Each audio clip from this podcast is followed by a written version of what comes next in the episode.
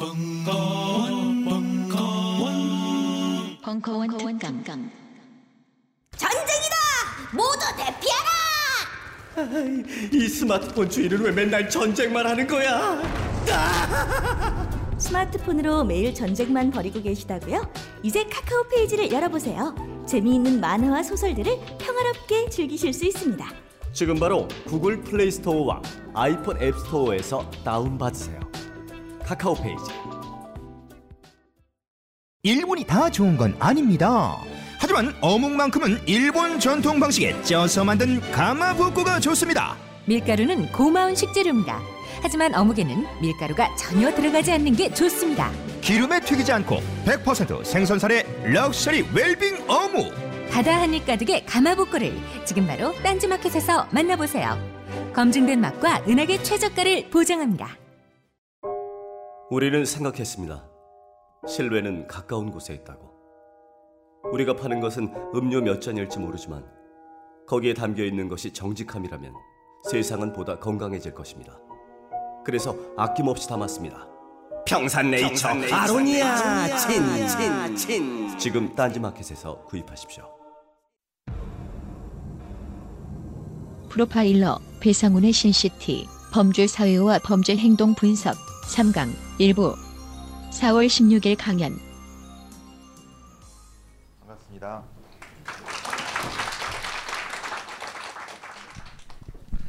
음, 아시다시피 어, 오늘이 저 일주기고 어, 또 원래 이제 리본을 달았는데 오늘 오늘 저 개인적인 참사가 한번 벌어져 갖고 예, 오늘 그 세월호 참사 일주기면서 여러분 마음속으로 뭐, 뭐 여러 가지 추념을 하셨을 거라고 생각을 하고요.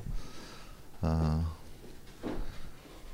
앞에 보이신 것처럼 뭐 간단하게 그 겸사해서 어, 일주념 추념하면서 어제 그저께인가 그 뭐 저 저 책 관련돼 갖고 SBS에서 이제 뭐 저기 관련된 그 라디오 녹화를 녹음을 했어 녹음을 했는데 여러분도 많이 아시는 최영아 아나운서라고 SBS에 분이 계신데 대뜸 물어보시는 거예요.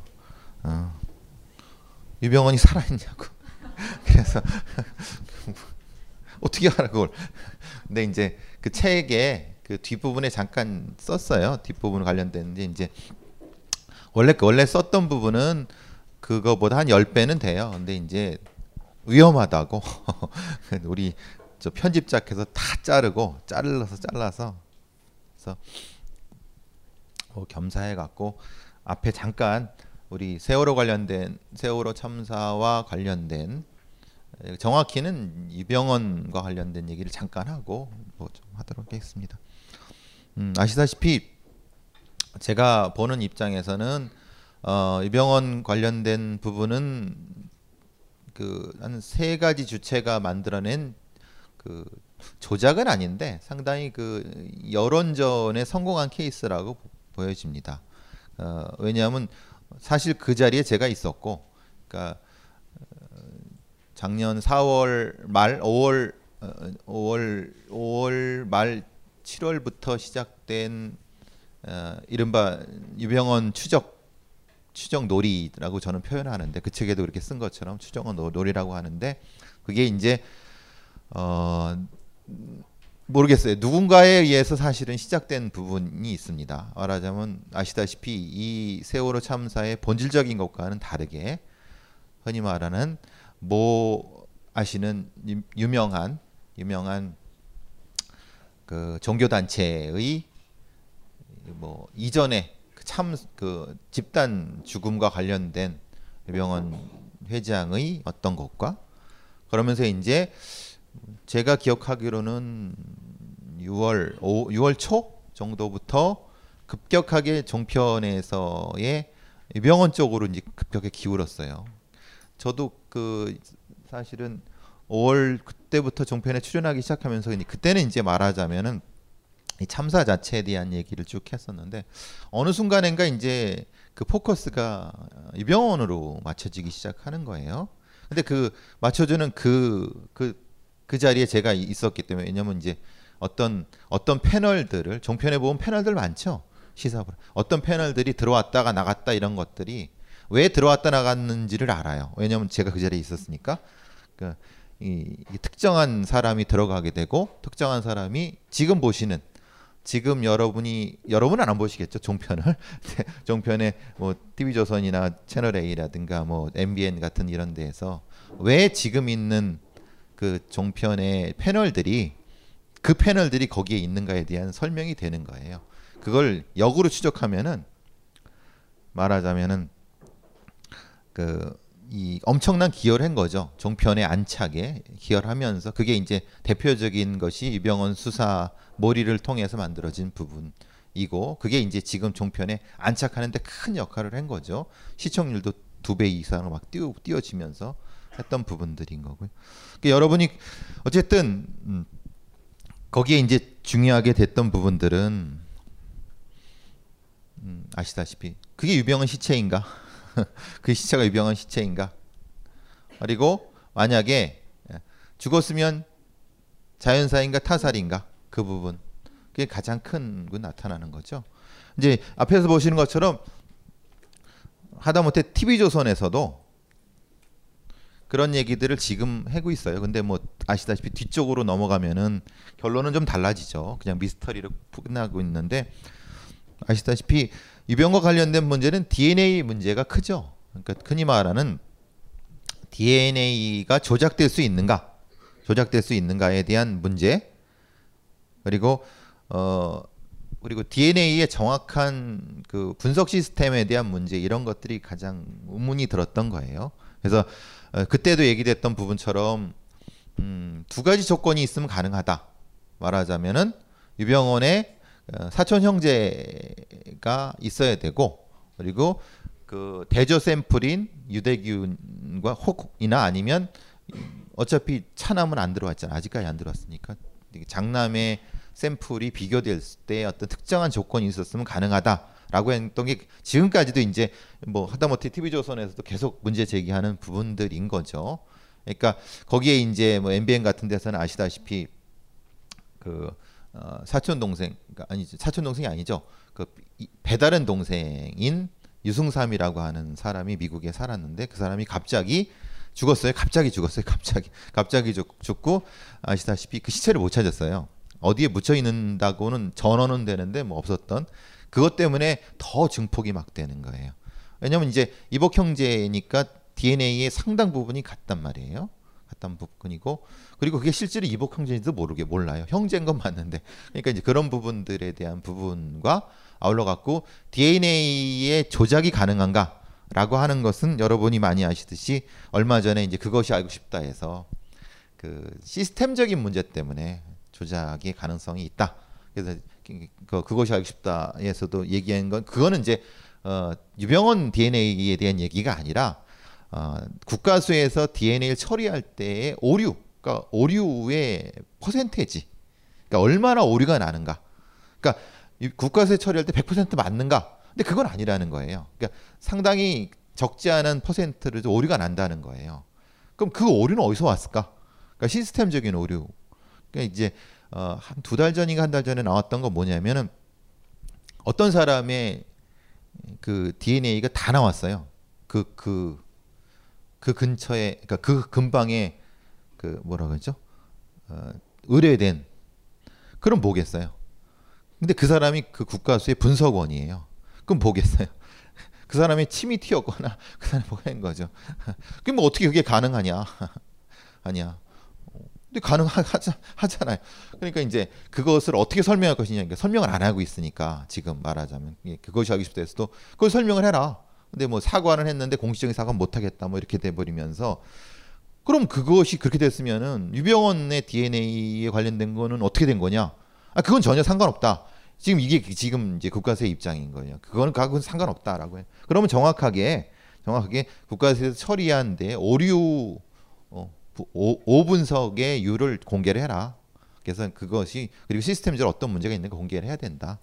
그 얘기는 뭐냐면 어, 흔히 말하는 미국에서도 많이 얘기되고 있는 여러분이 CSI에서도 많이 보고 있는 그건 거죠.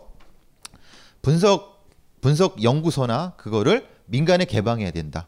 그럼 표창 교수님도 많이 얘기하고 있는 부분이죠.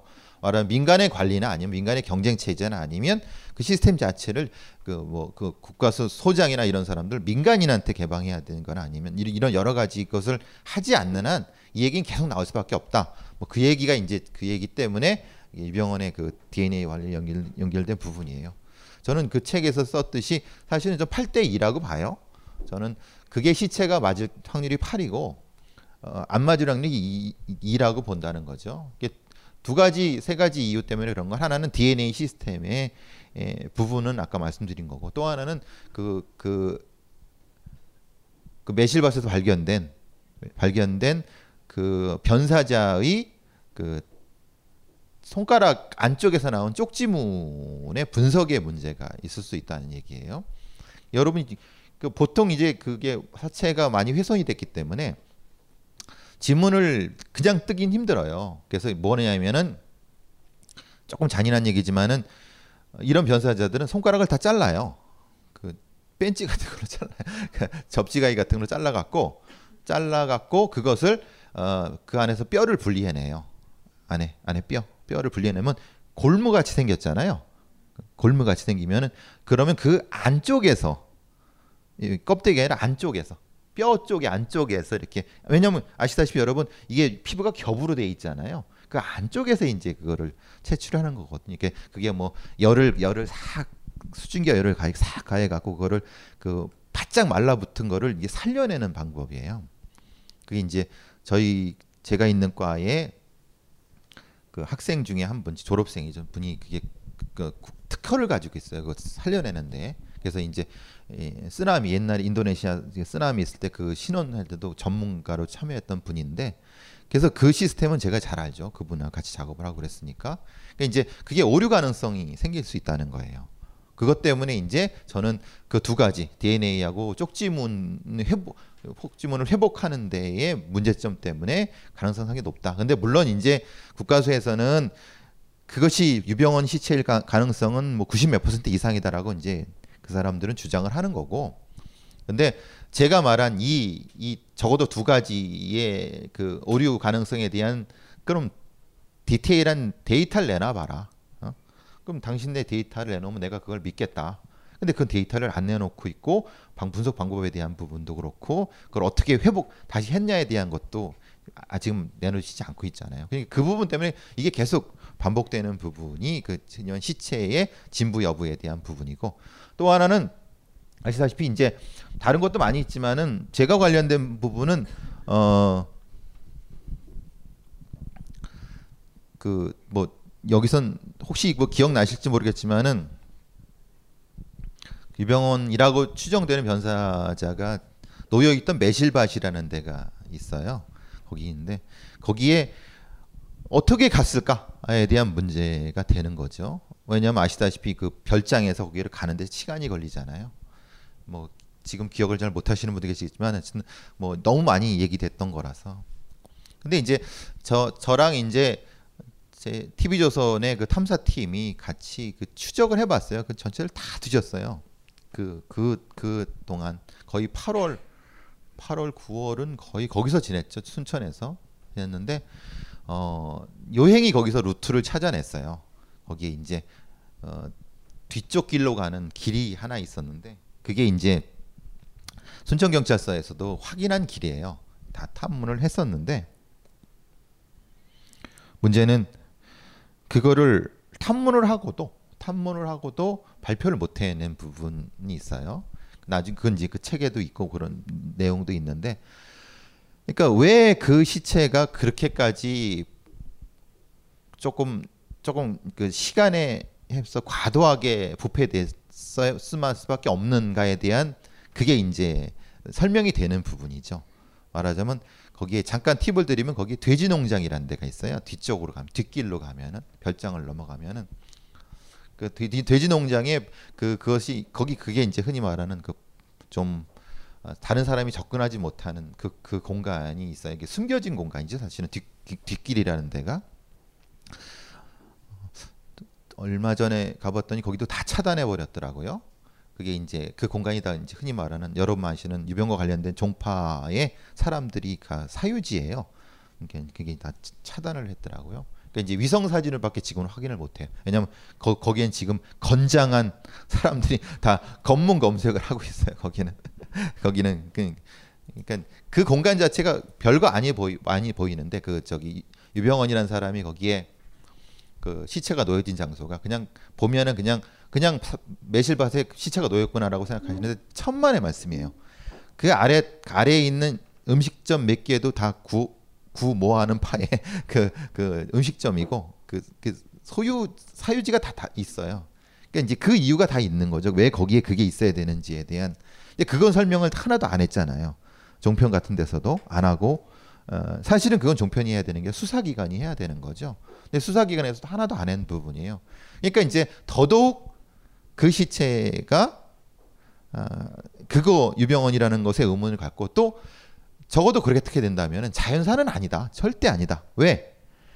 거기서부터 나오는 그, 그 많은 공간에 다 구원파에 그 말하자면은 그 그게 뭐였어요. 왜 제가 조심하냐면 그 이, 이, 이- 이거 해다가 바로 바로 고소당하고 그래요. 요즘 그 마누라하고 장남이나 그 저기니 자기 재산 지키려고 모든 네이터를 촉각을 해갖고 그 어, 구원파 유병원 연관 얘기 난건다 지금 그 소, 소장을 내거나 언론 중재하거나 지금도 계속 하고 있어요. 지금부터 어, 무서운 사람들이죠. 사실은 그 사람들이 지금도 지금도 하고 있어요. 사실 어쨌든 두 가지 부분에서 이제 뭐 이걸 이 얘기를 길게 할건 같지는 아니고 오늘이 또 1주년 기념 뭐 추념일이기 때문에 말씀드린 건 그겁니다.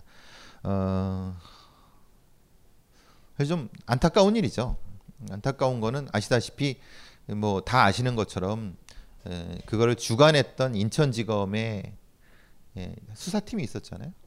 이, 이 모든 인, 이 세월호 참사를 수사했던 인천지검에 그 아시다시피 그게 뭐 석달적달 전에 그 거기에 있는 담당 팀장이라는 사람이 그 유병원이라는 사람의 그 관련된 사람으로 밝혀지고 그랬잖아요. 우린 다 아는 사실이잖아요. 그래서 그 참그 당시에도 참 의아했던 부분이 있어요. 제가 아는 뭐 관련된 사람들하고 많이 이렇게 좀 연락을 해보고 그러면 도대체 거기서 뭘 하는지 를 모르겠다는 거예요. 그 수사팀에서 결국 뭐냐면 수사를 안 했다는 거예요. 뭐 여러분 다 아시다시피 수사 결과가 결과라는 게 없잖아요. 왜냐하면 언론에서 이렇게 뭐 총이 나왔네 그러면 총 쫓아가서 확인하고 그런 거밖에 안 했잖아요. 또 뭐 뭐 가방이 나왔네 가방과 쫓아가 확인하 그래밖에 안 했잖아요. 그럼 인천지검에서 뭘 했냐 이 말이에요. 수사를 그 하나도 안 했다는 거잖아요. 그 잘 기억을 되, 되짚어 보시면 우리나라의 그 엄청나게 권력이 가진 검찰이라는 조직에서 왜 그렇게 안 했을까라고 하는 거는 굉장히 의문이 가는 거잖아요. 실질적으로 그 유병원 부인이라든가 뭐 장남을 잡은 거는 그냥 열심히 그냥 뛰었던 그냥 경찰관이었잖아요. 그냥 어떻게 그냥 소 뒷걸음질을 잡- 잡았다는 경 그렇게 얘기하는 사람도 있고 그래요. 그냥 무대뽀로 무식하게 막 뒤지고 잡았다고 그랬다고 하는데 예, 그런 부분들 때문에 사실은 굉장히 아직도 아직도 유병원과 관련된 그러니까 지금 세월호 참사에 연관된 유병원과 관련된 수사는 전 전 그 책에서 썼지만 처음부터 다 이건 조작이라고 봐요. 조작이고 사실은 굉장히 그 뭐 전 80% 이상이 이거는 다시 다 검토돼야 될 사건이라고 봐요. 어, 어디 하나 이게 뭐 연결된 지점이 없으니까 어쨌든 오늘 일주기 때문에 오늘은 뭐 좀 이상 쓸데 쓸데없는 얘기를 했습니다. 원래 오늘 하려던 걸 시작하겠습니다. 어, 앞에서 좀 했던 부분하고 뒤에 좀 하려고 했던 부분에서 그 오늘 혹시 뭐 많이 아시는 사건 중에 하나가 뭐 발발이 사건이라는 겁니다. 이거는 뭐 좀 쉽게 이해하실 수 있는 요거부터 시작을 할게요. 음. 뭐 지난번에도 잠깐 말씀드렸겠지만은 그 발발이 사건이라는 거는 연쇄 강간 사건을 얘기를 합니다. 이제 그게 뭐 무슨 예전에 무슨 만화의 그그 나온 거죠. 그러니까 저기 암캐를 쫓아다니는 숙회. 예, 그러니까 이제 그 그런 것을 발발이 그래서 이게 그래서 그 의미를 이제 그런 발발이라는 발발 개, 개 예, 그런 이미지를 딱 발발이라고 했는데 그래서 발발이란 말을 안 쓰자는 얘기도 많이 했어요. 왜냐하면 그걸 뭐 희화시키는 것도 있고 그래서 이 근데 이제 예, 연쇄 강간 이런 사건 거를 그냥 좀 쓰기도 좀 좀 그렇고 그래 갖고 저도 잘 모르겠습니다. 어쨌든 그냥 그냥 알아들으세요. 발발이 사건이 연쇄 강간 사건이라고 하는 것처럼 어, 여러분 이, 뭐 이 사건은 뭐 많이 아시듯이 그, 그 체포항이란 그 이성균과 박중훈 나온 그 영화가 있습니다. 체포항이란 영화가 있습니다. 그, 그 사건 자체는 그겁니다. 뭐 실제 사건을 뭐 토래한 거고 사실은 뭐 그게 그, 그 영화의 주제는 그거지 않습니까? 마포 경찰서하고 서대문 경찰서의 관할 경계쯤에서 에, 강간 사건이 많이 발생하니까 그 흔히 말하는 음, 승진을 위해서 점수를 얻으려고 이제 그 이제 마포서에 있는 강력반장과 여기서 이제 서로 경쟁해 갖고 뭐 잡는 뭐 그 얘기인 거예요. 여러분 뭐 인터넷만 치면 금방 나오실 수 있는 사건이니까요. 각종 사회 비리와 거짓말에 처절한 똥침을 날려온 딴지일보가 마켓을 열었습니다. 기자들이 검증해 믿을 수 있는 상품들을 은하계 최저가로 판매하여 명랑한 소비 문화 창달에 이바지할 딴지 마켓. 이제 신뢰를 쇼핑하세요. 주소는 market.ddanzi.com. 안녕하세요. 딴지마켓 조립 PC 전문 업체 컴스테이션의 이경식입니다. 혹시 알고 계십니까? 용산 선인상가에 빛나는 1층 130호. 제 머리 때문에 빛나는 건 아니고요. 저희 컴스테이션이 여러분들을 기다리고 있는 곳입니다. 2014년 가을 저희 컴스테이션은 전국의 컴퓨터 호객님들을 탈출시켜 주기로 결심했습니다. 더 이상 용산에서 어리버리하게 돌아다니지 않아도 될 우리 딴지스를 위해 신뢰와 정직함으로 컴스테이션이 선인상가 1층 130호에서 여러분들을 기다리고 있겠습니다. 친절함이 무엇인지 경험해보고 싶으신 분들은 주저하지 마시고 놀러오세요. 마음을 담아 설명드리겠습니다. 전국의 딴지스들이 엄지손가락을 치켜 세울 때까지 최선을 다하겠습니다. 지금 당장 궁금하시거나 나오시기 부끄러우신 분들을 위해 휴대전화도 개방해 놓겠습니다. 011-892-5568번 전화 주십시오. 고맙습니다. 컴스테이션은 조용한 형제들과 함께합니다.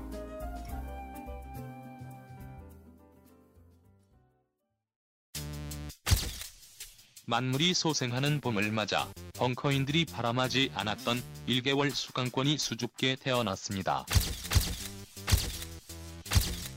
한 달간 벙커원의 모든 강의를 제한 없이 시청하실 수 있는 수강권입니다. 그간 찜해놓았던 강좌들을 향해 고고싱. 1개월 수강권은 어플 전용과 PC 전용이 따로 있습니다. 자세한 사항은 벙커원 홈페이지를 참고하세요. 원래 그사그그 그 영화의 원래 원래 그, 그 소재를 제공했던 부분인 거예요. 이제 이제 시기적으로는 10년 전입니다. 10년 전. 10년 전이고 어, 지금하고는 조금 이제 저, 수사에 접근하는 방식이 조금 다르지만은 그 초반부터 물론 이제 여기서 초반이라는 것은 사실은 좀 어, 시기적으로 문제가 있을 수 있습니다.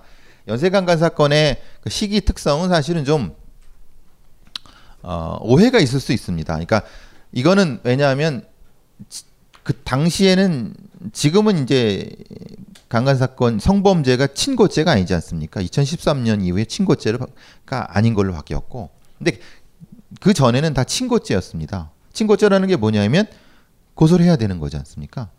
그래서 이제 어, 보통의 이런 그 성범죄를 당한 피해자들은 어, 많은 경우 그냥 신고 안 하고 이사를 가버립니다. 많이. 그래서 뭐 지난 시간에 말씀드린 것처럼 암수 범죄가 10배라고 제가 말씀드린 바와 있죠. 그러니까 거기서 이제 사건 처리된 게 10건이면은 실제는 100건 정도 100건이 많다고 한 8, 90건이라고 생각하시면 크게 다르지 않다라고 얘기 그 뭐냐 통계를 하는 사람들이 그런 얘기를 합니다. 범죄 통계를 하는 사람들이. 그리고 이제 그렇다고 봤을 때 어, 여기서 2005년 초반이라고 하는 것은 사실은 그냥 어, 이 추정하는 추정하는 그 시기라고 보시면 되는 것 같고요.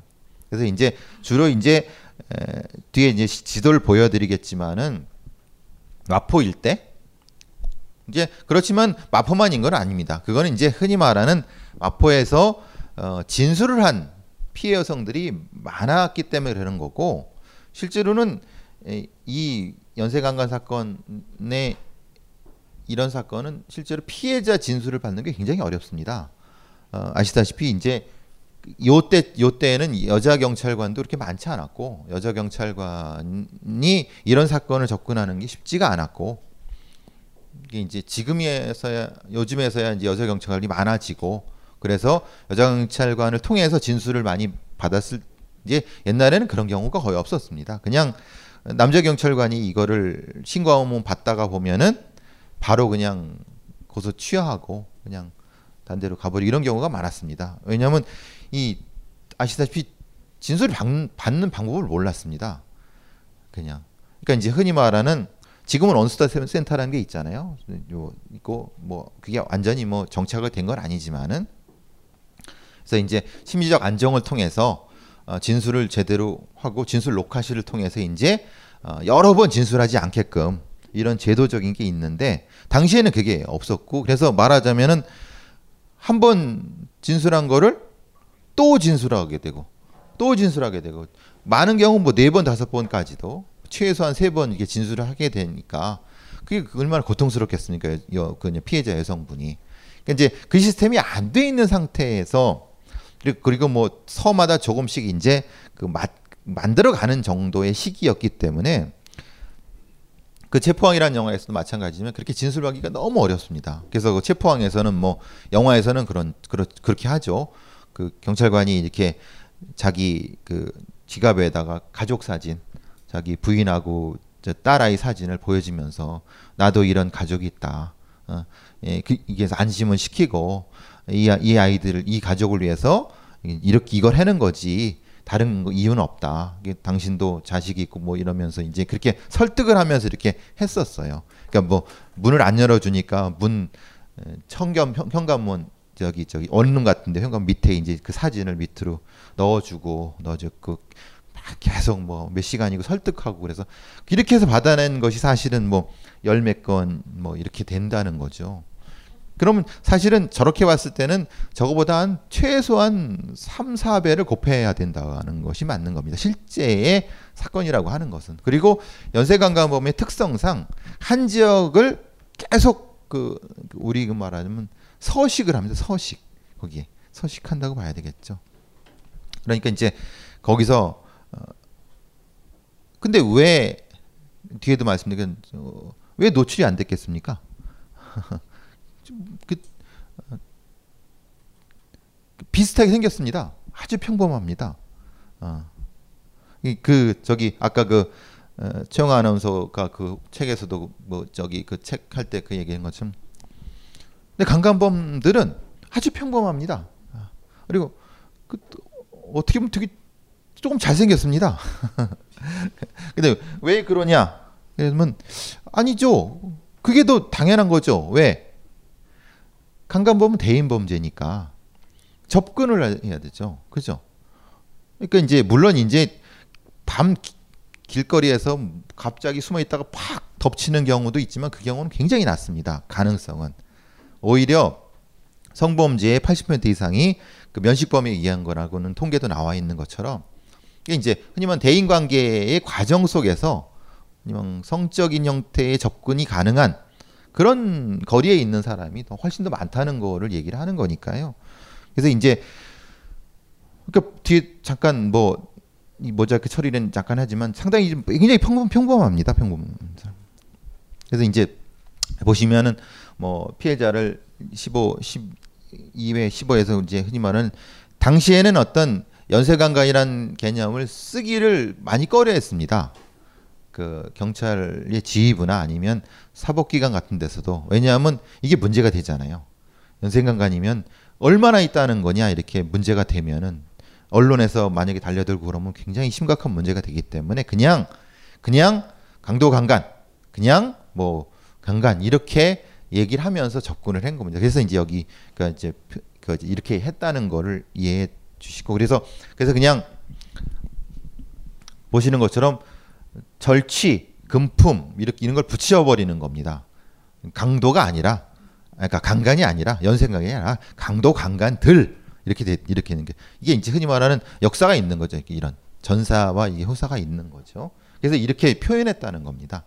그러니까 아, 지금은 이렇게 표현하지 않죠. 지금은 그래도 적어도 연쇄강간이라든가 이제 이런 이런 특정한 것으로 접근하고 있기 때문에 어떻게 보면 한 단계 발전했다고 해야 되나 그렇게 뭐 생각하시면 될 것 같습니다. 그런 면에서는 그리고 밑에 이제 용의자 인상착의가 보통 나오는데 그 저희들 같은 경우는 아니면 성범죄 전담하는 뭐 경찰관들 부분은 저 흔히 말하는 신장이라든가 얼굴형 이런 경우는 상당 부분 뭐 신뢰를 하지 않습니다.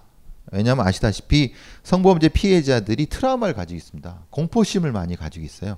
그래서 실제로는 보는데 키가 160 왔다 갔다 하는 경우가 있습니다. 실제 범인은. 근데 키를 170 넘게 봐요. 그왜 그렇겠습니까? 자신의 공포감이 투영된 겁니다. 그리고 범인은 크게 괴물처럼 크게 서 있는 거죠.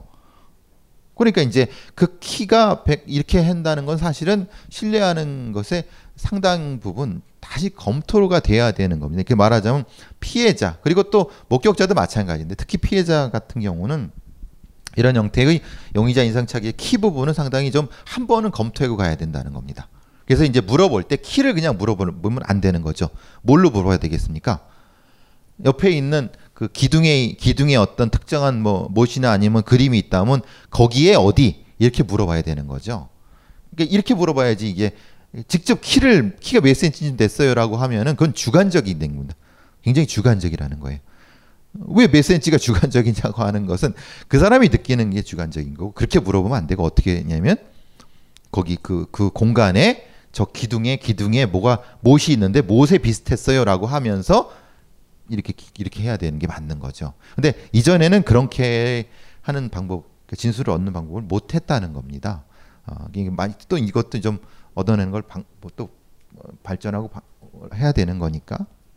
그리고 이제 동그란 눈, 두툼한 입술 이런 것들 사실은 어떻게 보면 어, 100% 신뢰하기 힘든 부분이 많습니다.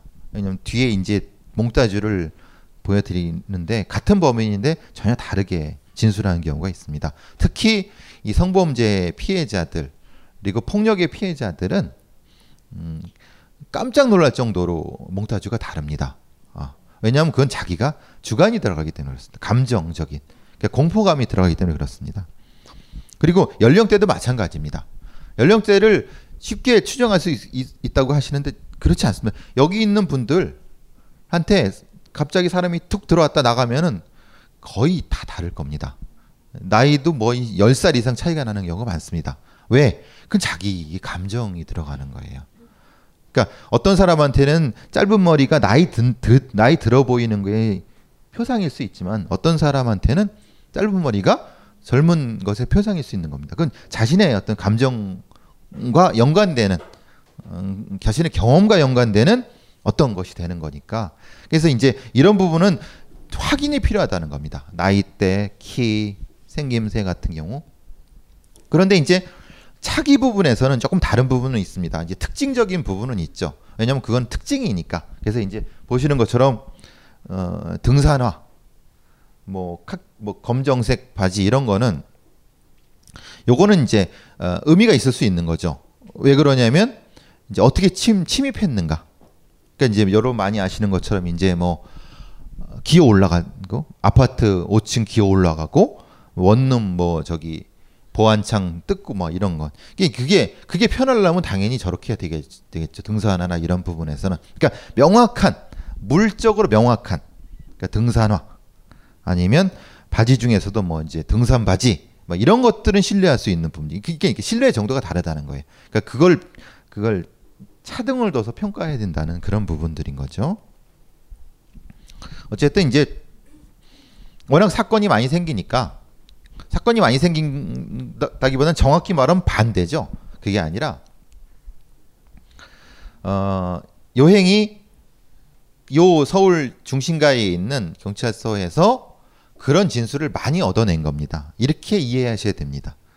그러니까 거기서 사건이 많이 생겨갖고 많이 생겨서 이렇게 한다는 것이 아니라 왜냐하면 그때도 그렇지만 지금도 그렇지만 어, 당시에도 파악하고 있었던 연쇄강간범들이 그 권역마다 한 명씩 있었습니다. 그러니까 송파 권역에 하나, 광진 권역에 하나, 저, 저 어디 저 어디죠? 북부 권역에 하나. 어. 이게 이제 저희들이 파악하는 부분은 그런 겁니다. 이게 그 짐승의 영역입니다. 어, 나와버리라고 하죠. 근데 이게 겹치지 않는 겁니다. 왜냐하면은 이게 그이 전문가들은 전문가들을 알아본다고 이 사람들은 굉장히 그 프로들이거든요. 범죄에 굉장한 프로들입니다. 이게 이제 웃긴 얘기가 아닙니다. 진짜입니다. 왜냐하면 범죄의 프로들이기 때문에 자신이 자신이 접근하기 쉬운 대상은 그 사람도 접근하기 쉬운 겁니다. 그러면 충돌이 생기잖아요. 그러니까 이제 이게 이제 흔히 말하는 공간을 분점하는 겁니다. 공간을. 그래서 이제 그렇게 보통 이제 한 지역에서 발발이나 이런 것들이 겹, 겹, 겹쳐서 나타나는 경우가 많지 않은 겁니다. 많지 않은 게 거의 없는 거죠, 사실은. 뭐, 뭐 미국의 사례 같은 경우에서도 그 연쇄강간범들이 겹쳐 나타나지 않고 단지 그럴 수는 있는 거죠. 연쇄강간범이 있고 단순 강간범이 개중에 있는 경우가 이런 경우가 있다는 것. 이걸 흔히 말하는 뭐 프로파일링 하는 사람들 입장에서는 이제 영역 이론이라고도 하기도 하고 뭐 이름을 뭐라고 부르든 뭐그이 개념도 좀 차이가 많이 있으니까요. 어, 제가 사실 이 개념을 하는데 그 오늘 뭐 오늘 재판 증언을 했는데 제가 참사라고 했던 게 그게 사실은 좀 어, 이제 이제 프로파일링 관련돼서 이제 증언을 하는데 어, 이제 한계를 느끼는 게 그겁니다. 이제 음, 그 검사나 재판장 분들은 형법 이론이나 형사소송법 관련된 부분을 가지고 계신 걸 묻는 거잖아요. 근데 이제 프로파일링 그 영역은 아닙니다. 법정 영역이 아니죠. 그렇다고 이것도 범죄 심리 영역하고도 차별성이 있습니다.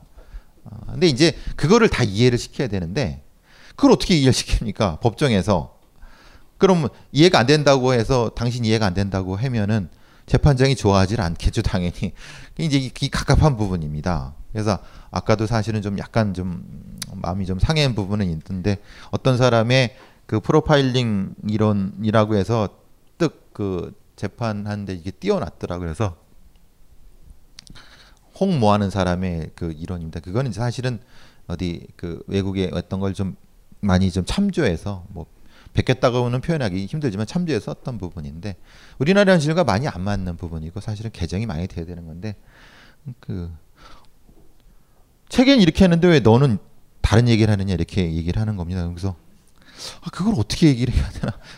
그거를 이걸 아닙니다. 그거는 그렇지 이걸 다 설명을 해야 되는데 이제 그래서 뭐벙 떠갖고 오늘 왔는데 이제 그 프로파일링이라고 하는 게 사실 영역이 굉장히 새롭게 개정된 부분도 많고 또 새로운 개념을 가진 부분도 많고 기존의 범죄 심리라는 것 일반 심리학 이론으로 설명되지 못하는 부분도 많기 때문에 그래서 제가 여러분한테 그런 개념에 대해서는 말씀을 안 드리는 겁니다. 그냥 그래서 그냥 상식적인 선에서만 말씀드리는 게 어, 왜냐하면 여러분이 또 읽으시 혹시 읽으실지 모르는 책에는 그런 개념이 좀 어중간하게 있거든요. 그러니까 이제 제가 이 말씀을 드리면 사실은 좀 어, 그게 좀 혼란이 있으실까봐 그래서 그렇고 만약에 그, 그 개념이라는 것을 궁금하신 분은 저한테 메일이나 이걸 주세요.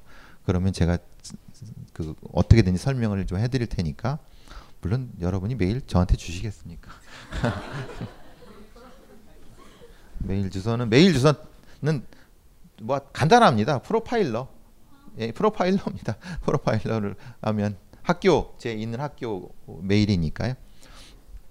나중에 좀 쉬는 시간에 또 가르쳐 드리고요. 어쨌든 어, 지금 가르쳐 드려요. 프로파일러 영어로 프로파일러입니다. P R O F I L E R 그, 그 골뱅이 S D U .ac.kr입니다. 제가 서울 디지털 대학교에 있으니까 간단하죠. 프로파일러. 어쨌든 이제 요 이 전담 수사반 이렇게 한게 이제 에, 이해를 거꾸로 하셔야 된다는 거 그 말씀드린 거죠. 여기서 많이 있어 갖고 그 결선한 게 아니라 여기서만 많은 게 아니라 아, 아주 우연한 계기로 인해 갖고 그게 이제 흔히 말하는 진술을 받게 되면서 그러니까 이 일선에 있는 형사분이 굉장히 노력을 많이 하신 거죠. 어, 망이 닿게 되면서 비슷하단 말이에요. 흔히 말하는 이 사건이 비슷하 공간적으로 유사하다라는 걸 하면서 이제 이 사건을 을 이제 그 팀으로 이제 하게 된 거죠. 예전 같은 경우는 그냥 강간 사건이라고 하면 그냥 한 개 팀에서 그냥 하고 마는 경우가 많았습니다. 그러니까 사실은 뭐가 되냐면 잡기가 쉽지 않았죠. 왜? 강간 사건은 사실은 이 정확한 몽따주도 아까 안 나왔다 그랬죠. 뒤에 이제 왜 또 그 법과학적 증거가 안 나오는지도 말씀을 드리는데 법과학적 증거도 없어요. 몽따주도 안 나와요. 얼굴도 평범해요. 그러니까 잡기가 너무 어려운 거죠. 그러니까 이거는 연쇄강간이나 연쇄방한, 연쇄방한은 지난번에 말씀드린 것처럼 그렇게 잡는 연쇄강간도 마찬가지로 특별한 방법으로 잡을 수밖에 없는. 그래서 이제 뭐, 이- 뭐 어쨌든 이렇게 이제 팀을 통해 갖고 이렇게 했다는 걸. 왜냐하면 이제 문제가 커지고 언론에 이제 얘기가 되면서 어, 어 그럼 이제 여기에 큰 일이 있다 하면 이제 그래서 이제 다시 팀 자체가 꾸려진 전담만이 꾸려진 이런 형태로 보시면 되고요. 이제 이런 사건일 경우는 전반적인 흐름을 한번 쭉 파악하시는 게 가장 중요합니다. 연쇄 사 연쇄 강간 사건이기 때문에 에, 가장 먼저는 뭐냐면 피해자 분석부터 해야 됩니다. 그 지난번에 제가 그 저기 동영상 보여드리는 거에 그 프로파일링의 첫 번째 피해자 분석 그 말씀을 기억나시죠? 그 프로파일링 그 했던 그 저기 동영상에서 자- 지난 주에 그 피해자 분석 왜 저 피해자가 선택되었는가에 대한 판단부터 해야 된다는 겁니다. 그거는 뭐냐면 어, 피해자가 왜 선택되었는가는 라고를 판단하는 건 뭐냐면은 그 피해자를 어떤 방법으로 물색을 했는가 그리고 또 나가면 범인은 어느 지점에 있었는가까지 된다는 겁니다. 어느 지점에서 피해자와 관계를 맺고 있는가 그 사실은 그걸 찾으려는 거잖아요. 그죠? 그걸 찾아야지 지금의 거리를 찾을 수 있는 거죠. 물리적, 심리적 거리를 찾을 수 있는. 그래서 그, 차- 그 흔히 말하는 수사를 할 수 있는 건데. 그래서 이제 뭐 사건명은 다 의미가 없습니다. 뭐 하나는 추행이고 뭐 강간이고 절도고 그러는데 이거는 사건명이라는 건 뭐냐면 사건 처리됐을 때의 흔히 말하는 서류상의 거라는 거예요.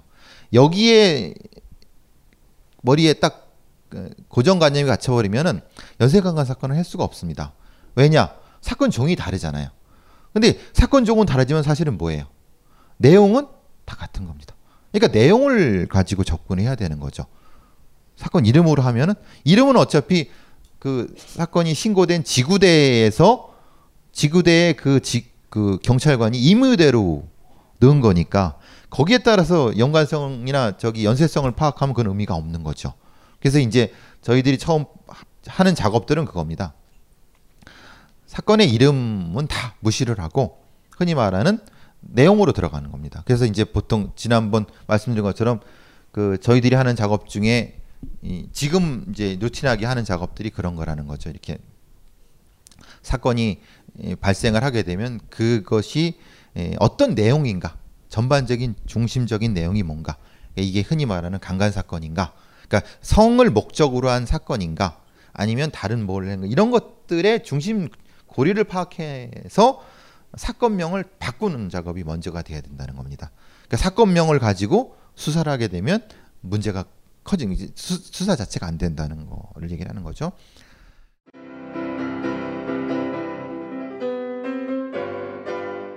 클래식은 너무 멀리 있거나 혹은 너무 가까이 있다.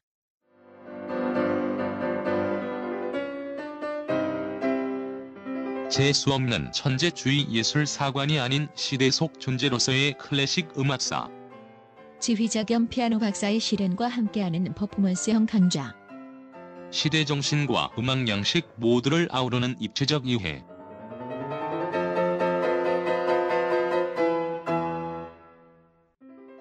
2015 벙커원 ultra special 클래식 끝판 48주 과정 강헌, 송창진 old 클래식. 자세한 사항은 벙커원 홈페이지를 참조하세요.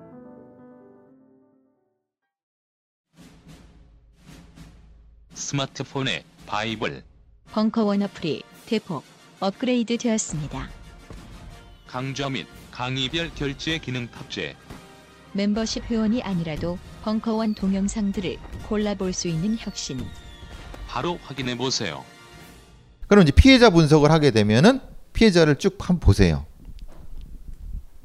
일단 나이를 그 썼으니까 나이를 보- 봐야 되겠죠. 그죠? 근데 어리기만 한 게 아니라 또 20대들도 있잖아요. 그러니까 이러면 어, 만약에 어리다, 그다 학생이다, 그러니까 뭐 중학생이다, 고등학생이다 그러면 사실은 뭐 가장 쉽게 그러면 그 근처에 사는 뭐뭐 흔히 말하는 그럼 저기 뭐죠? 바바리맨 뭐 흔히 말하는 거죠. 뭐 이런 이런 정도로 접근하기가 뭐 하면 뭐 어, 쉽게 그냥 할 수 있지만 이건 나이대가 좀 달라요. 그러면 이걸 봤을 때는 뭘 더 봐야 되겠어요? 옆에 보시는 발생 일시를 봐야 되겠죠. 근데 발생 일시가 여러분이 많이 아시는 것처럼 강간 사건이 성범죄 사건이 밤에 일어난다. 그건 넌센스입니다. 그렇지 않습니다. 밤에 일어나는 경우 뒤에 이제 통계를 좀 통계라기보다는 좀 사례별로 하는 거는 그리고 다른 많은 사건에서도 강간 사건은 정확한 표현은 피해자가 취약한 시간에 벌어지는 겁니다. 그렇게 표현이 맞는 겁니다. 밤에 일어난다고 하는 거는 그거는 잘못된 고정관념인 거죠. 그러면 피해자가 왜 그 시간에 취약한가에 대한 걸 먼저 파악을 해야 되겠죠. 그럼 13세 되는 뭐 여중생 아니면 뭐 이렇게 보, 보면은 3시 30분에 왜 왜 왜 취약하죠? 그걸 판단해야 되는 겁니다. 왜 취약하죠? 그죠? 혼자 있는데 왜 혼자 있을까요? 그죠? 그러면 어머니 아버지가 외벌, 외벌이나 맞벌이를 해갖고 없는 거잖아요. 그럼 그걸 어떻게 알았을까요? 그렇죠. 관찰을 했었겠죠. 그럼 관찰을 어디서 했을까요? 그죠? 말하자면 여기는 놀이터에서 놀고 있는이라고 하는데 이건 놀이터에 놀고 있는 건 결과죠. 그죠? 놀이터에서 있는 혼자 있는 거를 공격했다는 것이지 놀이터에 혼자 있을 거라는 것을 어떻게 알았는가가 먼저 선행이 돼야 되는 거죠. 그죠? 그게 먼저 돼야지 이게 수익 그 저기 분석이 앞으로 나갈 수 있는 거니까. 그래서 이제 흔히 말하는 이 저기 놀이터에서 놀고 있는 부분 이제 그러면 어떻게 관찰했을까? 아, 그게 이제 첫 번째. 그러면 15세에 있는 또 3시 30분이에요. 그러면 그것도 비슷하겠죠?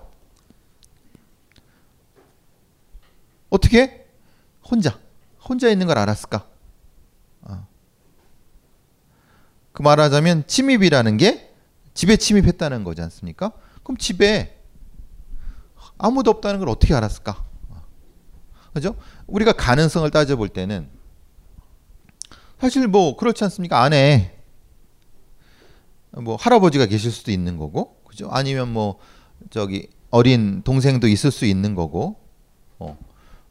이 범인은 그게 없다는 걸 알았다는 거지 않습니까? 그러면 어떻게 알았을까? 이게 이제 아까 말씀하신 뭐 관찰이라든가 아니면 적어도 그럼 뭐 따라 따라서 아니면 지켜봤을 수 있다? 뭐 이렇게 판단할 수 있는 거죠. 아니면 뭐 더 하면은 뭐 어, 아는 사람일 수도 있는 거고, 그죠? 아는 사람일 수도 있는 거고, 그러니까 어쨌든 여러 가지 가능성을 놓고 봤을 때 이렇게 하고, 근데 27세 분은 9시 50분이네요, 그죠? 빈집의 출입 유임을 깨고 침입했어요. 근데 여기에 빈집인 걸 어떻게 알았죠? 9시 50분인데 27세는 그게 흔히 많, 많이 아는 주부신 거죠. 쉽게 말하는. 그죠?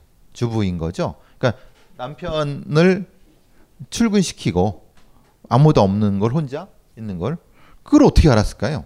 라고 하는 거를 되물어봐야 되는 겁니다. 어, 어. 그러니까 그러면 이거는 나이대가 중요한 게 아니라 이 사람들이 공통적으로 어떤 공통 요소를 가지고 있는가를 찾아봐야 되는 게 중요하다는 그 얘기를 말씀드리는 거고. 그러니까 여기 말하는 여기 뭐 추행, 강간, 강간 없음 이렇게 하는 부분에서 여기 왜 왜 3번 부분이 강간이 없는데 이 성범죄에 넣었을까라고 하는 거는 그 피해자의 진술을 통해서 사실은 시도를 하려고 했는데 다른 이유 때문에 이- 이것 때문에 이 얘기 있는 겁니까? 만약에 이게 그, 요 문구대로 없으면 여기에 넣을 이유가 없겠죠. 그죠?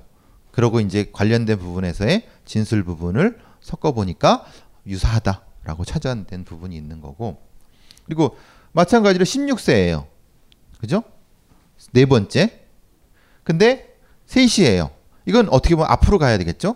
이제 1번과 2번 쪽으로 쭉 가겠죠? 근데 여기는 어 속여들기 수법 말하자면 그런 거죠. 어 이 안에 있는데 어 저기 옆집 사람인데 잠깐 뭐 이렇게 하는 거예요. 근데 그것도 참 같은 거죠. 안에 그 피해자가 혼자 있다는 거를 알아야 되잖아요. 그죠? 이건 더 힘든 부분이에요. 그럼 이게 또 다른 어떤 공통점이 분명히 있을 수 있다라는 걸 얘기를 하는 거고 26세 요거는 요즘 많이 요즘이 아니라 뭐 보통 이제 그 이 방보러 왔다고 해서 많이 해서 방보러 뭐 직거래 하는 사람들 위험하다고 많이 얘기를 하지 않습니까? 그러니까 보통 이제 뭐 부동산을 끼고 하거나 아니면 그래라고 하는 게 그런 이유도 있는 거죠. 말하자면 방보러 왔다고 해고 이제 사실은 그게 도둑이거나 뭐 성범죄자인 부분인 거고 어쨌든 26세 부분도 그러는데 만약에 성범죄 부분이기 때문에 사실 그러면 이 안에 관련된 부분은 어떻게 알았을까라는 부분들 그리고 뭐 6번 같은 경우도 18세 근데 나이 저기 시간대가 앞에 보시는 것처럼 3시 반 음, 3시 반 지금 여기 4시 40분이에요 이제 세- 대충 보면 18세라고 하면 아무래도 고등학생 정도 되겠죠. 뭐 고2나 뭐, 뭐 고3이나 고1 정, 고 정도 되겠죠. 그러니까 이제 4시 반이면은 지금은 좀 다르지만 2000 그때쯤이면은 뭐 이제 방과 후 학교라든가 아니면 뭐 학원 그렇죠? 근데 이 아이는 어 학원을 못 갔어요. 어, 왜 못 갔죠? 그 저기 부모가 가난하니까 그래서 이제 집에서 혼자 그 말하자면 이 이거를 이제 뭐예요 알았다는 거예요 이 피해자의 상황을 알았다는 거예요 그러니까 혼자 있을 거라는 걸 알았다는 거예요 그러니까 이제 어 굉장히 이, 이 범죄자는 아까 제가 말씀드린 것처럼 굉장히 그 전문가들이라는 거예요 범죄의 전문가들이기 때문에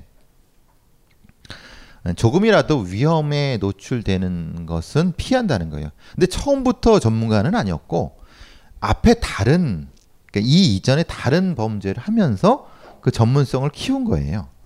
어. 그러니까 이제 말하자면 그만큼 조심성이 더 많아진 거죠. 많아진 부분이기 때문에 특히 이제 6번 같은 경우는 보시는 것처럼 어 요새 그렇게 많이 요새가 뭐몇 년 전부터 하는 건 뭐냐면 그 범죄를 저지른 다음에 깨끗이 어, 다 씻고 나오는 부분이에요. 말하자면은 요 씻고 나온 게 뭐, 뭐, 뭐 냐면 피해자를 씻어주는 거예요. 다. 그 법과 학적 등성이 나타나지 않게끔. 하고 뒤에는 써 있는지 안 써있는지 뒤쪽은 어 여기는 안 써 있네요. 그러니까 이제 그래서 이제 많이 사, 저기 사용되는 게 흔히 말하는 뭐 락스라든가 아니면 뭐 저기 그거를 그 피해자한테 청소를 시켜요. 그거를 깨끗하게 청소기를 돌리는 거죠. 자기가 돌리는 게 아니라 청소기 돌리게 해갖고 증거를 다 없애버리니까 사실은 이런 종류의 범죄가 사실은 저기 그 과학적 증거를 찾기가 그렇게 아주 어려운 게 그런 부분이 있다는 거죠. 이미 어떤 증거가 나올지를 잘 알기 때문에 그 증거를 최대한 피하려고 하는 거예요. 그리고 이제 어, 그래서 이제 요즘 같은 게 지문보다는 쪽지문이라든가 아니면 사실은 뭐 그 창틀이나 이런 게 남은 작은 뭐 이런 그 뭐 털이라든가 이런 것들을 찾으려고 하는 것이 그것도 상당히 어려운 부분이라는 거예요. 근데 그 어려운 부분이라는 거는 이 범죄자들이 전문가들이기 때문에 그거를 안 놓치게 또 안 흘리게끔 그 현장을 이렇게 파괴한다는 거예요. 그러니까 이제 증거를 파괴한다고 표현하는 거죠.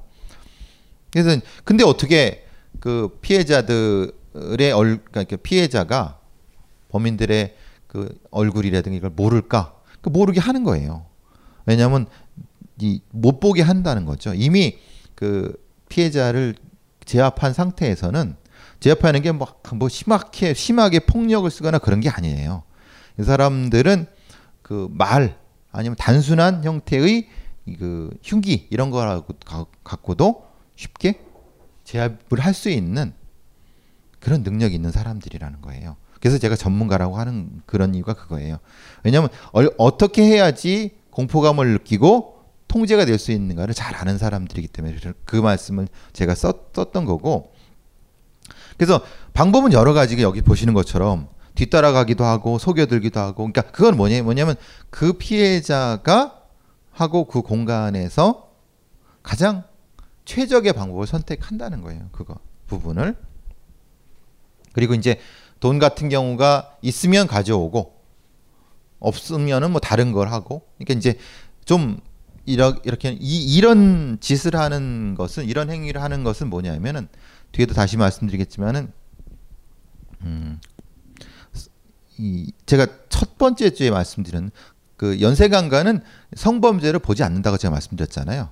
이, 이 가학범죄라고 말씀드린 이유가 그것다는 인 거예요. 그러니까 말하자면 어 성 그, 그 여성이 가장 고통스럽게 생- 고통스럽게 생각할 수 있는 수단이 성이기 때문에 성범죄를 저지른다고 제가 그, 그날 말씀드렸죠. 그러니까 이제 그래서 그 단순한 강간은 성범죄가 된다고 하면은 연쇄 강간 같은 경우는 요 성범죄 영역보다는 가학범죄 영역에 더 가깝다고 말씀드리는 게 그것 때문에 그렇다는 거죠.